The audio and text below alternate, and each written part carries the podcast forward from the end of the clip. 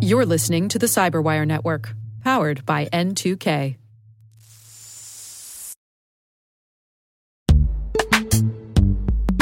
In the dynamic world of enterprise security, identity architects and IT leaders face a major challenge.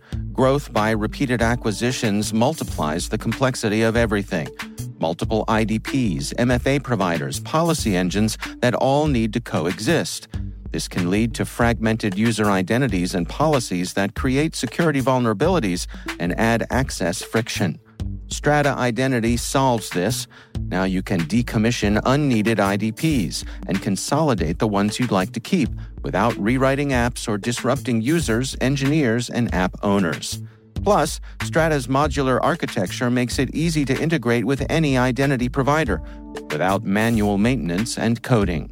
Join the ranks of cybersecurity leaders using identity orchestration Visit strata.io slash cyberwire, share your top identity security priorities, and receive a pair of complimentary AirPods Pro. Offer valid for organizations with over 5,000 employees. Step into a new era of identity management at strata.io slash cyberwire.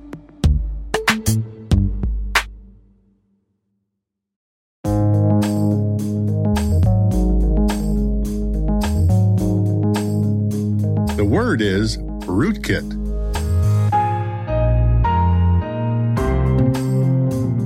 Spelled R is in Rami Malek, O is in obscure, O is in open source, T is in Terry Colby, K is in killer app, I as in IRC, and T as in Telnet.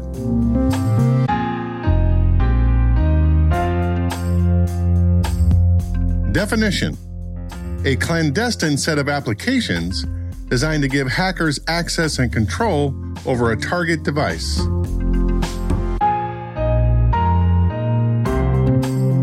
Example sentence Memory rootkits hide in the system's RAM or random access memory to avoid detection.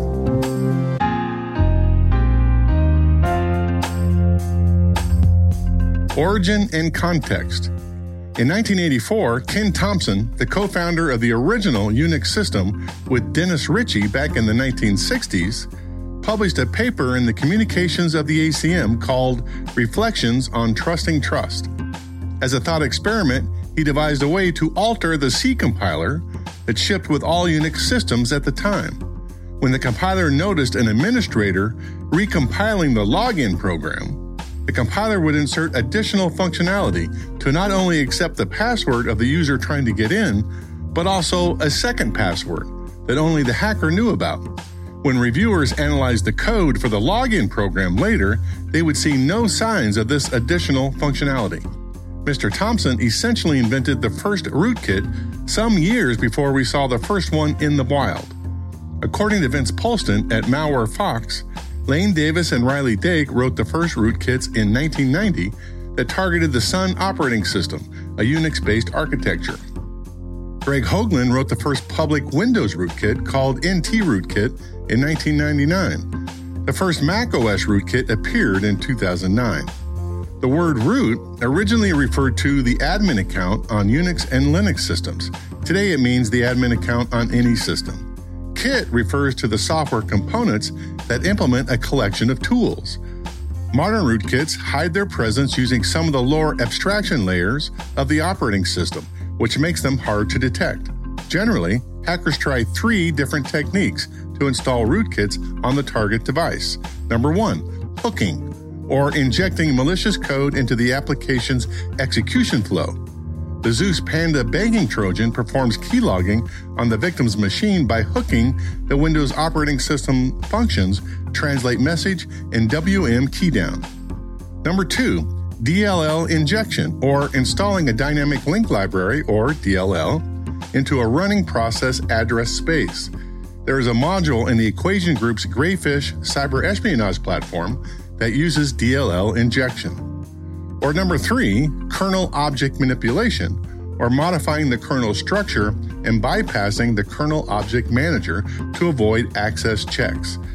The Russian GRU's Unit 26165, aka Fancy Bear, aka APT28, and aka Strontium, uses a Drovorub toolset that includes a Linux kernel module rootkit.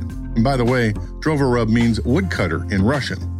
Finally, rootkits target various operating systems functionality like applications, the kernel, the boot process, memory, and firmware.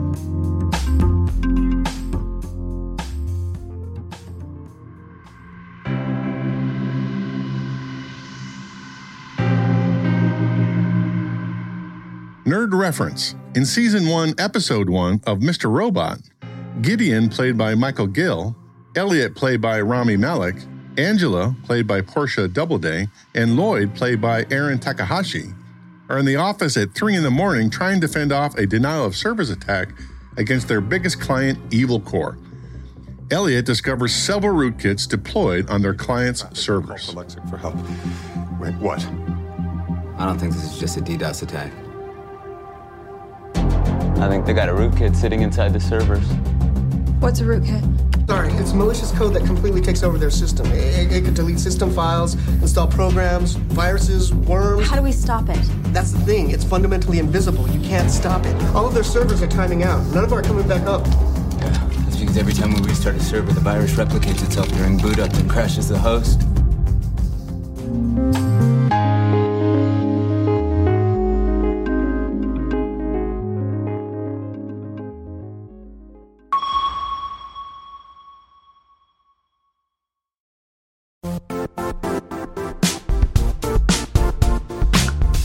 The IT world used to be simpler. You only had to secure and manage environments that you controlled. Then came new technologies and new ways to work.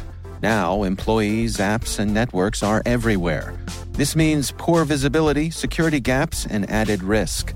That's why Cloudflare created the first ever connectivity cloud. Visit cloudflare.com to protect your business everywhere you do business.